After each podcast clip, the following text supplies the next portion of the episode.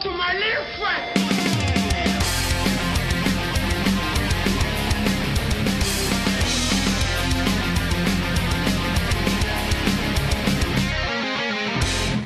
Welcome, one and all, to episode 34 of Say Hello to My Little Friend, to the New Zealand podcast on theology, philosophy, social issues, and the occasional home baking recipe. I'm your host, Glenn Peoples. Well, you're in for a treat today because I'm going to be talking about sex. Mostly about other things, mind you, but at least partly about sex. Today's episode is on original sin. You might know of the original sin. It's not something you hear a lot about in churches today, at least not in your average evangelical church, in my experience. Now, it's not that they don't believe it or they're denying it, but they're not teaching it. And as a result of them not teaching it, when some Christians first learn about the idea of original sin, they don't recognize it. They don't recognize it as a biblical teaching. They don't recognize it even as a Christian teaching. Now, what's more, in a time where more vocal critics of Christianity, most noticeably the so called new atheists, have called into question, usually by way of ridicule, shallow ridicule at that, the idea of original sin, for a lot of people, maybe even some Christians, that's their first exposure to the doctrine. And, and that's just not an ideal context for giving the doctrine a fair hearing. So, what I'm going to try to do in a fairly short space of time today is to explain the doctrine of original sin in its various major forms, tell you basically which view I hold, and defend the doctrine against a couple of possible objections. So, I'm kind of taking you to Sunday school. With that plan of attack clearly ahead of us, let us proceed.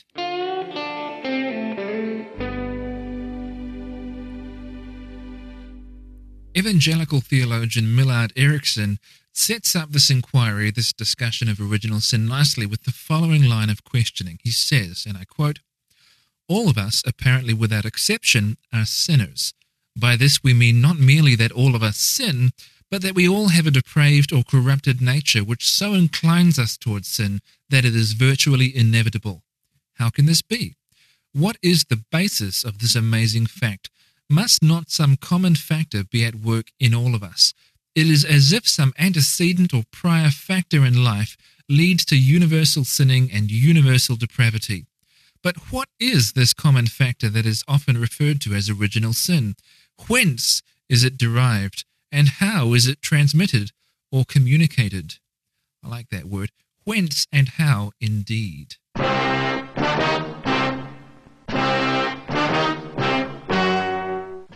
Now, there are a few statements in the Hebrew scripture, what we call the Old Testament, that hint at the issues addressed by the doctrine of original sin, but there are certainly no developed theories there. The obvious place to start is in the early chapters of Genesis. Now, I'm sure you know the story well. Adam and Eve lived in the Garden of Eden until Eve was tempted by the serpent, and then Adam and Eve both ate from the tree of the knowledge of good and evil. Then came God's judgment. God spoke to the serpent, then to the woman, and lastly to the man, saying in Genesis chapter 3 Because you have listened to the voice of your wife, and have eaten of the tree of which I commanded you, you shall not eat of it. Cursed is the ground because of you. In pain you shall eat of it all the days of your life. Thorns and thistles it shall bring forth for you. And you shall eat the plants of the field. By the sweat of your face you shall eat bread till you return to the ground, for out of it you were taken. For you are dust, and to dust you shall return. The man called his wife's name Eve, because she was the mother of all living. And the Lord God made for Adam and for his wife garments of skin and clothed them. Then the Lord God said, Behold, the man has become like one of us in knowing good and evil. Now, lest he reach out his hand and take also of the tree of life and eat and live forever. Therefore the Lord God sent him out from the garden of Eden to work the ground from which he was taken. He drove out the man, and at the east of the Garden of Eden he placed the cherubim and a flaming sword that turned every way to guard the way to the tree of life. Adam and Eve then start a family outside the garden, separated from the tree of life. As a theologian John Calvin put it, man was now excluded from the tree of life, barred from the garden, so that he would have to seek for life elsewhere, ultimately in Christ. Now, whatever else the account in Genesis tells us, it at least tells us that what is depicted here affects not just Adam and Eve, but all humanity after them. In the most straightforward sense, that effect is mortality and death. But there's something deeper as well alienation from God. They're sent away from God's presence in the garden. All of this passes to the human race as a whole because they must now start a family outside of the garden. What's more, in the Old Testament, there's little doubt about the universality of sin. The biblical writers say with no sense of doubt at all that there is no one, there is nobody who does not sin. 1 Kings chapter 8 verse 46 and also 2 Chronicles chapter 6. They don't have to do a survey or go and check, wait a minute, maybe there is someone who doesn't sin who, who, who does live righteously. It's taken as though it's an indubitable truth. How could they be so sure? The psalmist shared this certainty in Psalm 143, verse 2 Enter not into judgment with your servant, for no one living is righteous before you. Well, how did he know that? Did he check? Maybe there were some people who grew up righteous, never sinning on the other side of the world. Not that they necessarily knew about the other side of the world, but you know what I mean. The Old Testament writers presuppose that this cannot be the case, even though they never give any detailed explanation of why this has to be so. There are also a couple of references in the Psalms to people being sinners from birth. Um, Psalm 58, verse 3 is a good example. The wicked are estranged from the womb, they go astray from birth, speaking lies. And it's not just the wicked uh, to whom the concept of being tainted from birth, even from conception, applies. In fact, the psalmist says it about himself in Psalm 51, verse 5, a well known verse which says, Behold, I was brought forth in iniquity, and in sin did my mother conceive me.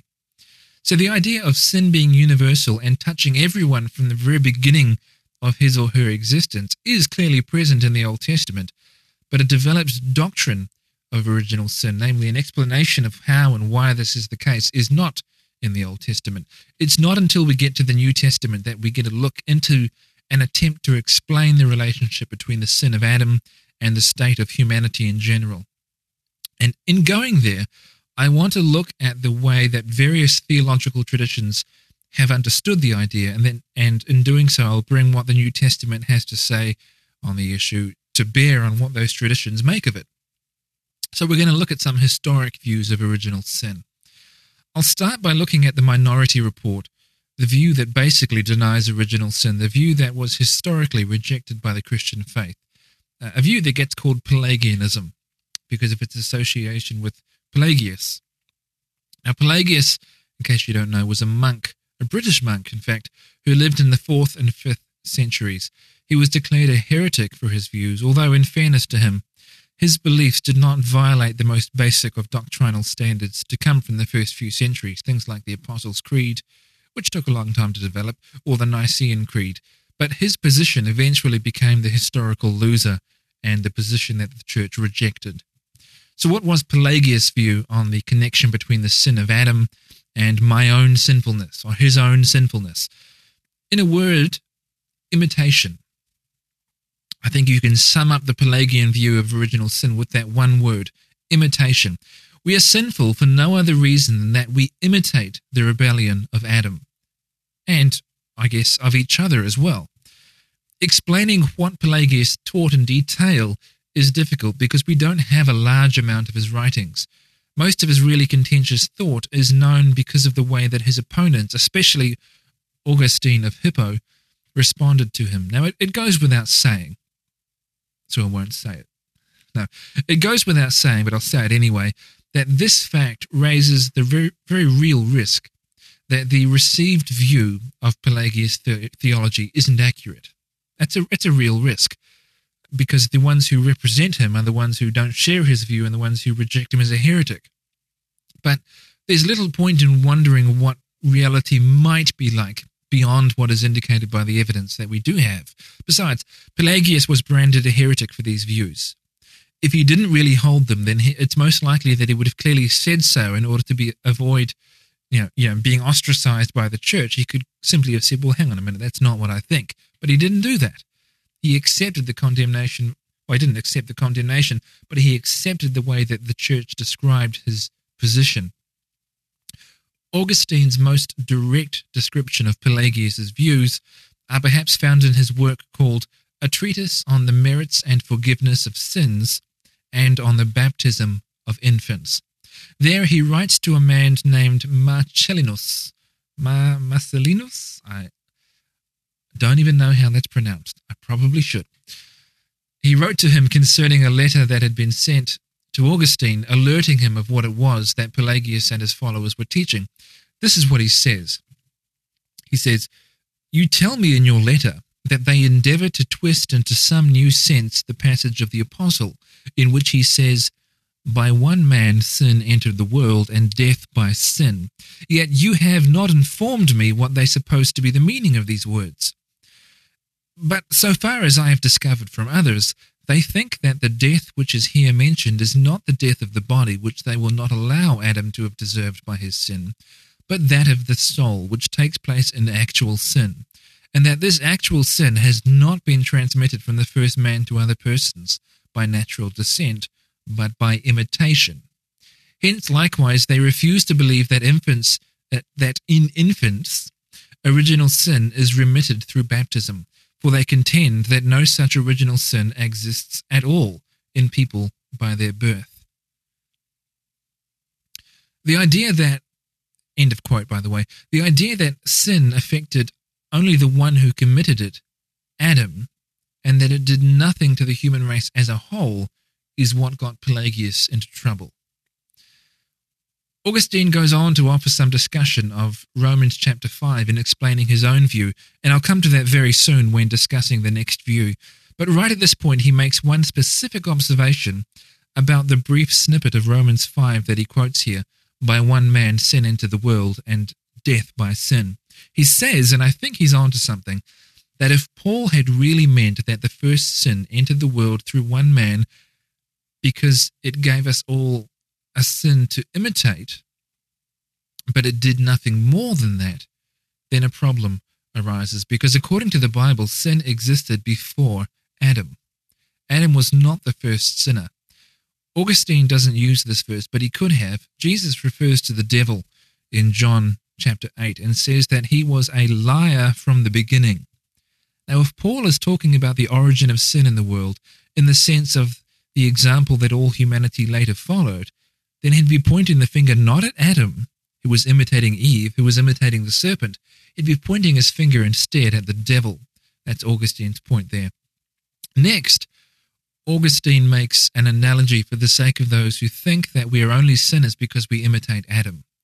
That analogy is the way that Christ makes us righteous. He says, yes, okay, so we do in fact imitate Adam, but that doesn't show that there's no such thing as original sin. I'm paraphrasing him, but this is his basic point. After all, Augustine points out, Paul says, and I quote, imitate me as I imitate Christ. But that doesn't show that God treats us as his own just because of our good deeds in imitating Christ, does it? He quotes 1 Corinthians, 1 Corinthians chapter 3, verse 7, which says, So then, neither he who plants nor he who waters is anything, but only God who gives growth. End quote. After all, says Augustine, and I quote again from him, by this grace he engrafts into his body even baptized infants who certainly have not yet been become able to imitate anyone. End quote. Now, I'm not going to pause to argue with Augustine over his theology of baptism and what it does, but his point is that imitation isn't what gets a person right standing before God. Instead, it's the sovereign grace of God counting people as part of the body of Christ, apart from the good works that they've done. It's the work of God that results in us being righteous in God's eyes. Even though we might be imitators of Christ, in fact, we should be imitators of Christ, that's not what makes us righteous. So the fact that we do imitate Adam in his sin doesn't prove that this is the reason that we are sinners. He then moves on to make a further argument.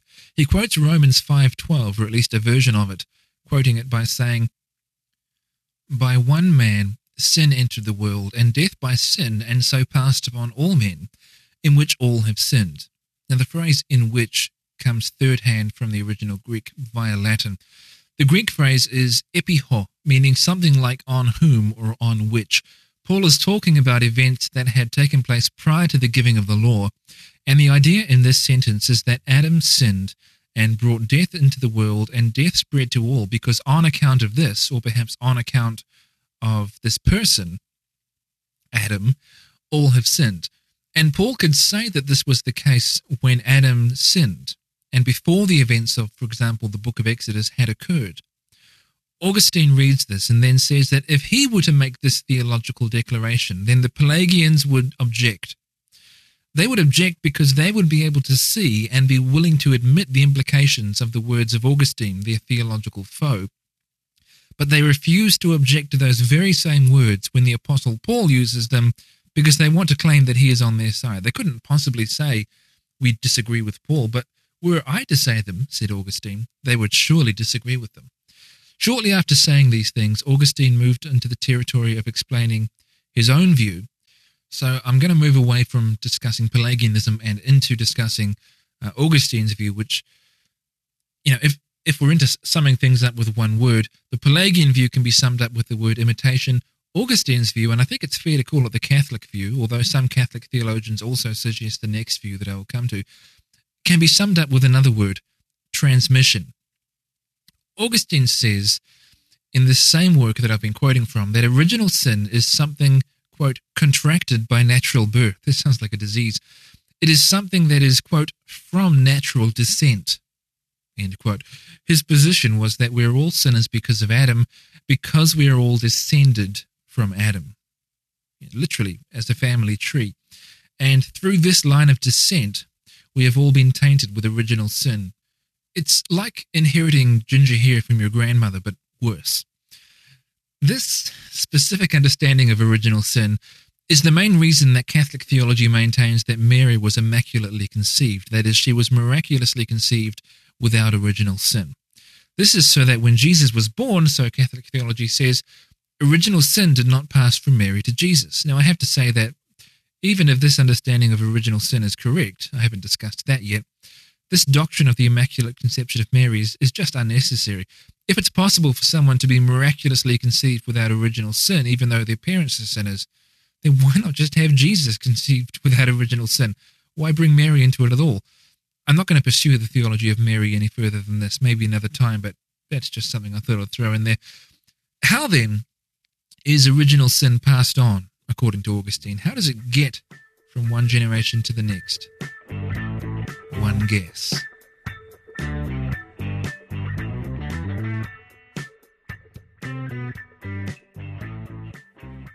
Told you I'd be talking about sex.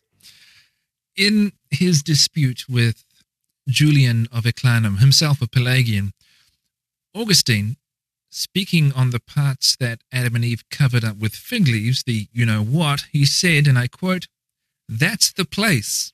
That's the place from which the first sin is passed on. End quote. Quite literally. That's the organ from which original sin is passed on to the next generation. And that, said Augustine, is why Jesus did not arrive in the world through natural conception.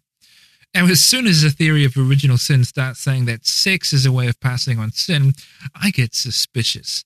It only gets worse, unfortunately, when in the same sermon in which Augustine said this, he went on to argue that a man's sexual arousal is a punishment due to original sin, a punishment that rightly afflicts the very part that is responsible for transmitting the sin. I'm a glutton for punishment. I can't. I, I can't conceive of that. A punishment. You know all those rumors floating around about the church's negative view of sex? They didn't come from nowhere, unfortunately. In fact, Augustine, and I'm going from memory now, but in the same sermon, makes a, a sort of subtle innuendo to his parishioners without saying it directly. He basically says, you know that while you're sleeping, sin via that organ does to you what it doesn't do during the night. You know, don't you feel bad for having wet dreams? I, I, it's crass, I know, but that's that's actually what is said to his congregation. That the, that sexual arousal is a punishment for sin, for, for the original sin of Adam. Yeah. So, what is it that is transmitted to us according to the Augustinian view? Well, contrary to Pelagius, Death is transmitted to us because of sin, for one thing. Uh, the Pelagians deny this. Were it not for sin, according to Augustine, we would not be mortal. We wouldn't die. There's also the idea of a corrupted nature here. We're mortal because of sin, and our will as well is affected by original sin. We are sinners. We're not just mortal, but we are sinners because of our inherited tendency to sin. The Catholic idea that baptism washes away original sin has some pretty important implications here. Article 1263, 1263 of the Catechism of the Catholic Church states, and I quote, By baptism all sins are forgiven, original sin and all personal sins, as well as all punishment for sin. In those who have been reborn, that is, baptized in this context, nothing remains that would impede their entry into the kingdom of God. Neither Adam's sin, nor personal sin, nor the consequences of sin, the gravest of which is separation from God. Now, if we take this literally and consistently, then the consequences of sin are entirely removed by baptism according to Catholic theology, meaning that any sin committed after baptism is committed purely out of the freedom of the will, and not in any way because of our sinful nature. After all, it says here that all the consequences of sin are taken away in baptism. If you die after baptism without freely choosing to sin, Catholicism tells you, then you get to avoid purgatory and you go straight to heaven because you're like Adam prior to the fall, but you're still mortal. But if you sin after baptism, then you need the sacrament of reconciliation, that is, confession to a priest to make you clean again. Otherwise, you'll have to do time in purgatory. Or if you commit mortal sin, sorry, it's hell for you. I'm getting off track. But more than our will, being fallen and inclined to do bad things, the guilt of sin itself is transmitted to us prior to baptism, that is. Remember, I'm basically describing a, a Catholic view at this point. Romans 5, chapter 5, verse 19 is relevant here, telling us that, and I quote, by the one man's disobedience the many were made sinners, end quote. We didn't just suffer for Adam's sake, we actually became sinful because of that original sin. The Catholic Encyclopedia tells us, and I quote, since Adam transmits death to his children by way of generation when he begets them mortal, it is by generation also that he transmits to them sin. For the apostle presents these two effects as produced at the same time and by the same causality. So it's the actual sin of Adam itself that is transmitted to us. The cause of the sin, sorry, the cause is the sin of Adam, and it comes to us by generation, or in other words, procreation, natural reproduction. But how exactly can a moral status be transmitted via descent? I mean, how can sin actually be a sexually transmitted disease? It's not a genetic trait, surely. We don't arrest and punish people who are the descendants of criminals precisely because we recognize that moral guilt or innocence just doesn't work that way. I think that this is where the idea that original sin is simply a matter of transmission goes wrong. And it leads me to the third view of original sin, the view that I think is the most plausible. And since we're, as I said, in the business of summing a position with one word, the appropriate word to use for what I think is fairly fairly called a reformed view is neither imitation nor transmission, but representation. That's the third word. Another word that fits equally well might be imputation. Now, I don't want to be unfair to the Catholic tradition. The idea of representation is present in some Catholic theologians as well, especially Thomas Aquinas, incidentally. But when they do advocate that view, I think they basically render the view that original sin is transmitted by descent to be quite redundant because I think that representation, I think that once you adopt the representation view of original sin, the transmission view just isn't required anymore. The idea of representation or imputation finds its most logical placement within Reformed theology, partly because it is in fact what the Reformers taught, makes sense, and also because it is so similar to other parts of Reformed theology, especially when it comes to justification, that it's, it's just a natural fit within Reformed theology. Just as with the Reformed view of justification, the idea of original sin as a matter of representation is like a legal treatment of the issue, as a kind of transaction, like the atoning death of Christ, Adam acted as the legal head or the legal representative of the human race. He acted on behalf of all his descendants. Calvin, John Calvin, distance no the other calvin john calvin distances himself from a strict transmission view of original sin even though he occasionally does use the word transmission or in his own language by saying and i quote thus from a corrupt root branches proceeding transmit their corruption to the saplings which spring from them. The children being vitiated in their parent conveyed the taint to the grandchildren. In other words corruption commencing in adam is by perpetual descent, see, he still uses the word descent, conveyed from those proceeding to those coming after them.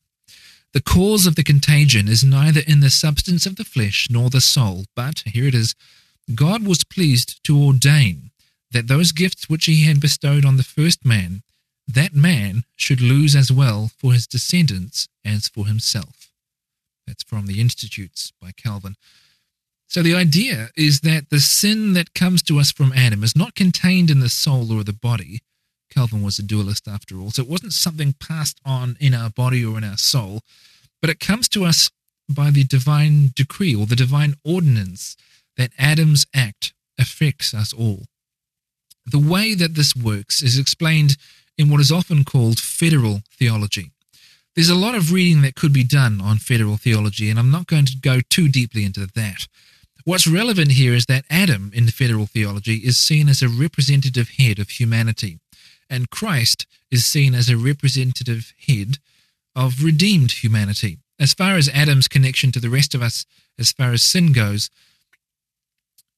is concerned, Louis Berkhof, is it Lewis? I'll say Lewis. Louis Berkhof's succinct statement is representative. He says, and I quote, The guilt of Adam's sin committed by him as the federal head of the human race is imputed to all of his descendants. End quote.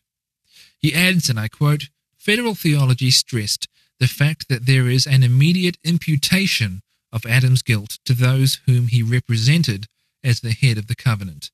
End quote. Now, there's actually more than one view in the Reformed tradition. There's a second view that was sometimes held alongside the representative view, John Flavel was a well known Puritan clergyman of the 17th century who wrote a catechism, and in it he addresses the question how can we be guilty of Adam's first sin? That's the question in his own words. His answer is, and I quote, because Adam sinned not only as a single, but also as a public person and representative of all mankind, end quote. So that's that's federal headship. That's the representative view that I've been discussing as the reformed view. But then he adds another question How else came we under his guilt? So he seems to think there must be another reason. No, I don't think any other reason is actually required. But according to Flavel, there was another reason. Here's the answer given in that catechism to the second question. He says, and I quote, We are guilty of his sin by generation, for we were in his loins as treason stains the blood of the posterity or parents, leprosy their children. End quote. We were in his loins. Flavel is actually arguing that we were present when Adam sinned. We were there and we were participating physically, it seems, in that sin. Not because he represented us, although he thought that too, but, says Flavel, because we were physically present in seed form in Adam's well, his loins, as he politely puts it. This is actually a claim about biology. It's a claim with biological implications anyway, and it's wrong. We now know that no part of us at all was present in our great ancestors' bodies. We know that this is just not how reproduction or genetics works. And this way of thinking was common. Thomas Watson similarly said, and I quote, All of us sinned in Adam because we were part of Adam. End quote. No, well, actually, we weren't. We weren't part of Adam. Genetically, it makes sense to say that Adam is in us, in a way, because his genes are passed on, but not the other way around. That's, that's not how it works. Setting aside the thought that we were present in seed form in Adam's loins as, as a wrong way to think about biological family trees, there is another possibility here which is discussed in both Catholic and Protestant theology and history, and it has to do with two different views on the origin of the human soul. Within dualistic portraits of humanity where there is a body and then a material soul, one can uh, one one can ask where the soul of a newly conceived person comes from, and also when it enters the body.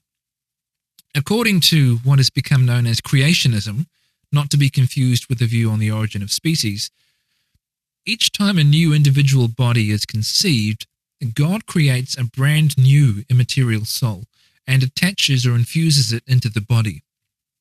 Human persons aren't actually conceived in this view, only bodies are conceived. And also, human persons are not descended from human beings, which is a bit odd. Although creationists might not often pause to think of it that way. Exactly when the soul becomes attached to a body isn't a cut and dried matter either. You might say conception. Some have said that it happens at quickening. That's the point where a mother can feel the baby moving, or you might pick some other point. The alternative to the creationist view is called the traducian view, or traducianism, which says that you get your immaterial soul, just like your genes, from your parents. Now, if you're a creationist, then you might find the idea of human beings having sinful souls to be a bit of a problem. After all, if the soul of each new person is created directly by God after conception, then the idea that the human soul is sinful would mean that God actually creates a sinful soul. And you might think much of that idea. If you're a traducianist, however, you think that you get your soul from your parents and they got it from theirs and so on, right back to the first human parents. So maybe if you think of it in terms of traducianism, forget the idea that we were present in Adam's loins. That's just not true. But if you are a traducianist, or a traducian, or whatever the noun is, then maybe you can in fact think that part of us was present in Adam when he first sinned. Now, of course, you're going to have a pretty serious difficulty explaining how a piece of immaterial soul and a non physical thing could be broken off and then passed on to Adam's first child we can understand cells dividing, but how do you understand a non physical soul dividing? I mean, the idea of a soul is that it's simple and it can't be divided. But I'm not a dualist, and if you are one, that's your problem to solve, it's not mine. However, if you accept federal theology and its idea of representation and the imputation of guilt and righteousness, then that whole business of souls doesn't even need to be an issue. Federal theology is no more than the idea that all humanity is represented by Adam in his sin. And those who are saved through Christ, the, the, the new humanity that is, the elect, call them what you want, are represented by Christ in his obedience. The idea of having others act on our behalf is not strange in the way that having a moral status passed on by procreation is strange. That's strange, but representation isn't strange. Still, you might find it unfair. Normally, when others act on our behalf, they only do so with our consent. Elected government officials are the obvious example. We elect them into office, we tell them that they have the right to act on our behalf, and then they can act on our behalf. I have a few comments to make about that objection. Firstly, it's an obvious case of projecting our Western democratic values back into a foreign context. If God decided to treat the first humans as representatives of all who would follow, what procedural or technical objections are you going to raise? Was there some constitution of the universe to which God was bound? No. But if that's not good enough, if that won't settle the objection, then try to see, try to be creative and see if you can imagine a context in which democratic values are the norm, and yet still someone acts on your behalf without your consent. Imagine a country like New Zealand where people live for centuries. They, they live to be really old. And a hundred years ago, a rather young man was elected to power. Now, the term of office is just happens to be 150 years, and you were born a hundred years after he came to power. Okay, he's responsible for a law that now governs you, and yet he he certainly didn't have your consent when he wrote it. Or if that still won't do, if that's not good enough, then let me give you the example of Christ. Did Christ establish the new covenant in his blood with your consent? Did he stand in your place and atone for your actual sins, the ones that you yourself committed, with your consent? Are you going to object to being made new in God's sight because this was all carried out without your consent? You see, if you object to Adam's guilt being imputed to you without your express consent, then I want to hear you object just as strongly to the righteousness of God being credited to you, credited to you through Christ. There comes a point at which the only real issue is whether or not something is true, not whether or not you like it. Now, you might not think Christianity is true. Maybe you're just listening to this out of interest, in which case, fine. Reject, reject the theory of original sin. You already reject everything else about Christianity, so one more thing isn't going to be an issue. But as I said, there comes a point for Christians at which the only real issue in theology is whether or not something is true, not whether or not you like it. I think that in the end, objecting to the fact of original sin is about as fruitful as a physicist objecting, objecting to the reality of gravity because he doesn't like falling down. It, he kind of just has to deal with it. The reality is, I'm not wild about the idea of original sin. I don't like it. I wish that it were not true. And if it were up to me to come up with a system of theology that would be true just because I said so, then I probably wouldn't include it. But it's not up to me. In Reformed theology, baptism doesn't, moving on now, by the way, in Reformed theology, baptism doesn't wash away sins, either original sin or your own personal sins. You don't get a clean slate at baptism and then get it dirty again with sins needing to be washed away repeatedly at confession or in purgatory. In Reformed theology, by God's grace through faith in Christ, God treats you as absolutely righteous in the absence of any good works at all. Christ, who knew no sin, became sin for us. He bore all of our sin on himself. Baptism doesn't change your heart. I'm saying this as someone with, with a bit of a Baptist bent, but baptism is evidence of a changed heart. Now, obviously, I wouldn't say that if I believed in infant baptism, but you're still a sinner. Baptism doesn't change your nature. That's an ongoing process. But objectively, in God's eyes, or as some have said, positionally or forensically, God sees you in Christ, perfect and without blame. Back in 2007, Christopher Hitchens, well known atheist, debated Alister McGrath, a well known Christian theologian, on the so called poison that is religion. One of the things that he tried to lampoon, as though it were obviously wrong and absurd, is the idea of someone acting on our behalf to absolve us, namely Christ. He thought that was just crazy, immoral. However, in the process, he actually undercut his objection entirely because he revealed that, in fact, he accepts the basic principle at work, as I think many people do. He says that he might, if he loved somebody, pay their debts, which, by the way, is something you can do without their consent. He could, if he could find a way, serve somebody's prison sentence for them. He could, as in the tale of the two cities, tale of two cities, I should know that, take somebody's place on the scaffold. This is all according to him, not according to his opponent. He volunteered all of these examples. So there's actually a basic recognition that many of us, Christian or otherwise, share that we are able to act morally on behalf of another. But this podcast episode wasn't supposed to be about justification, so I won't go any further down that road. Instead, I want to talk just briefly about a modern challenge to what I've been saying. There is a challenge here, at least a challenge for some of us. One thing that the traditional models of original sin have in common is a literal understanding of the Genesis narrative, or at least a literal reading of the account of Adam and Eve. The idea that someone in particular did something that has implications for us. In fact, in Romans 5, where Paul argues that just as through one man, Adam, sin and death entered the world, and also through one man, the resurrection of the dead became a reality. That one man, of course, is Jesus Christ. It looks like his argument only works if there was a literal Adam who committed a literal sin in history that affected us all. I think this is a challenge because fewer and fewer Christians believe that a strictly literal reading of the early Genesis narrative is the right one. There are plenty of sincere and not particularly liberal, I dare say, Christians who embrace evolution.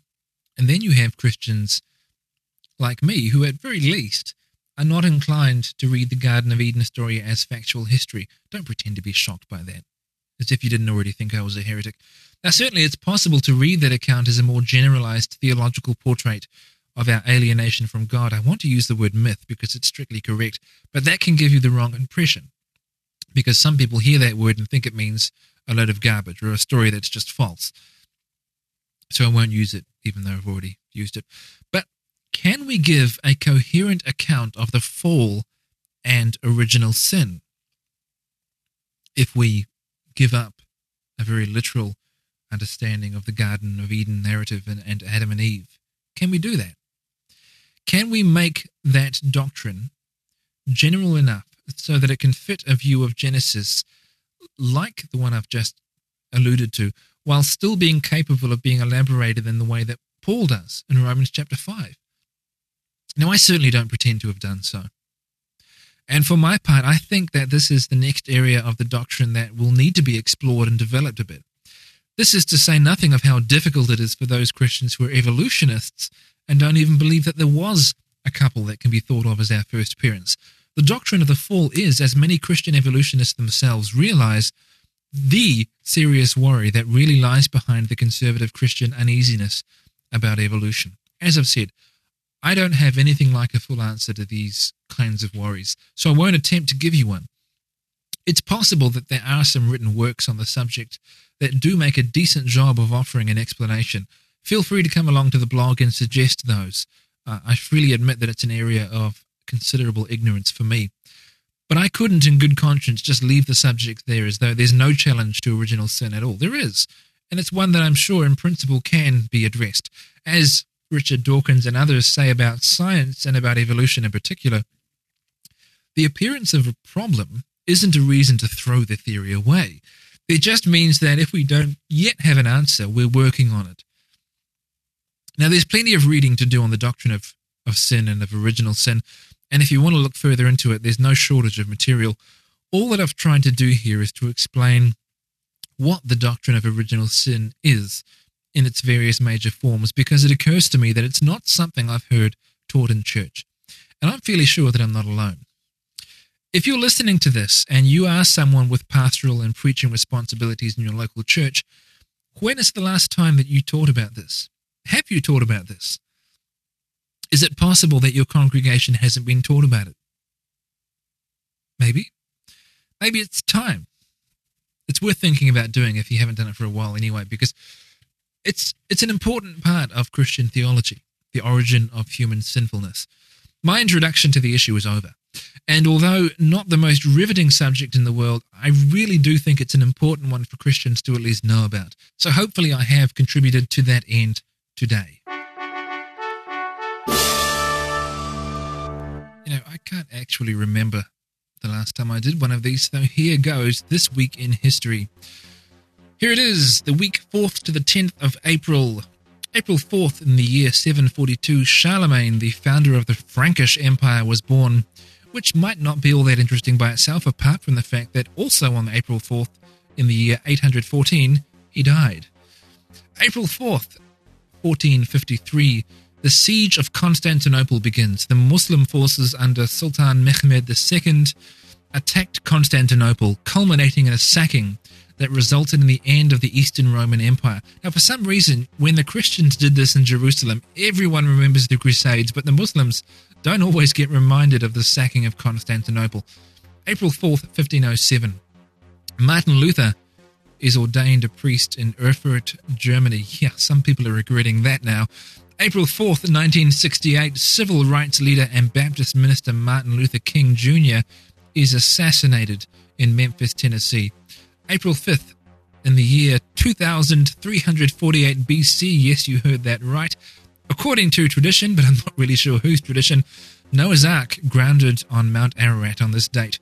April 5th, 1943, Protestant theologian Dietrich Bonhoeffer is arrested in Berlin because of his involvement in a plot to assassinate Hitler. April 5th, 1950, nine Catholic clergy are convicted of trying to overthrow the government in Czechoslovakia. See, that, that's that's cool. What happened to you, clergy? You used to be cool. April 6th, in the year 6 BC, according to some scholars, this was the actual date of the birth of Christ. Fancy that, Christ was born before Christ. April 6th, 1868, Mormon leader Brigham Young married his 27th and final wife and then died promptly of exhaustion. Actually, that second part might not actually be true, or is it? April 7th, AD 30, according to some scholars, some scholars again, who are these some scholars? This is the date on which Jesus was crucified just outside Jerusalem.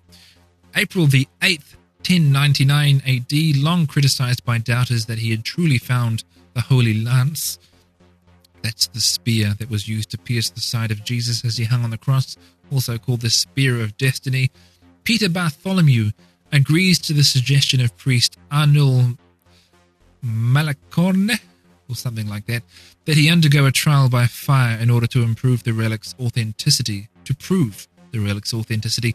He dies of his injuries on April 20th, but because he does not die immediately, Malecorne declares the trial a success and the lance genuine. So it was not all in vain.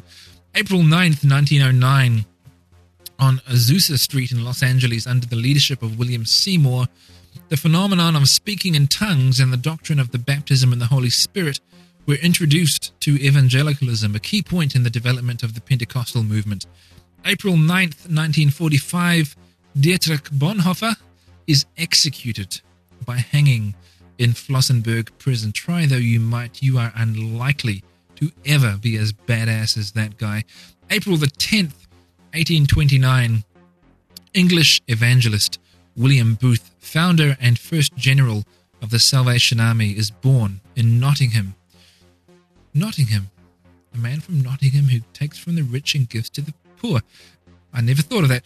In 1865, Booth and his wife Catherine set out to reach the desperate poor and unchurched by conducting open air meetings with his lively music, preaching in theatres, bars, and jails, and creating large scale plans to relieve poverty. And that'll do for now. For those who don't know, because you are heretics, you are anathema, and you do not follow my blog, shame on you. I'm delighted to tell you that I've been accepted to speak at a conference at Merton College at the University of Oxford in late August 2010 this year. I say 2010 this year, it might seem obvious to you, but you might be listening to this in 2011. So I'm really looking forward to that. It's the conference of the European Society for the Philosophy of Religion, and the subject is religion in the public square, which is a subject of special interest to me. It was the subject of my uh, PhD dissertation. If you'd like to help me get there, please drop me a line at info at beretta-online.com or contact me via the the contact form at the website. That's also my PayPal email address. Be, I'd be greatly appreciative if you want to be a part of making this happen. Now, I'm not sure what the next podcast will be about, but, I have some ideas. If there's anything you'd really like me to cover, then feel free to make a suggestion. But that's all the time we have for now. Well, actually, I have all the time not all the time in the world, but I could go all, all night, but I won't. So until next time, this is Glenn Peoples saying stay tuned for another episode of. Say hello to my little. Oh, um, before I go, actually, sorry, one thing. I lied about the home baking recipe. That was just to get you interested. Sorry.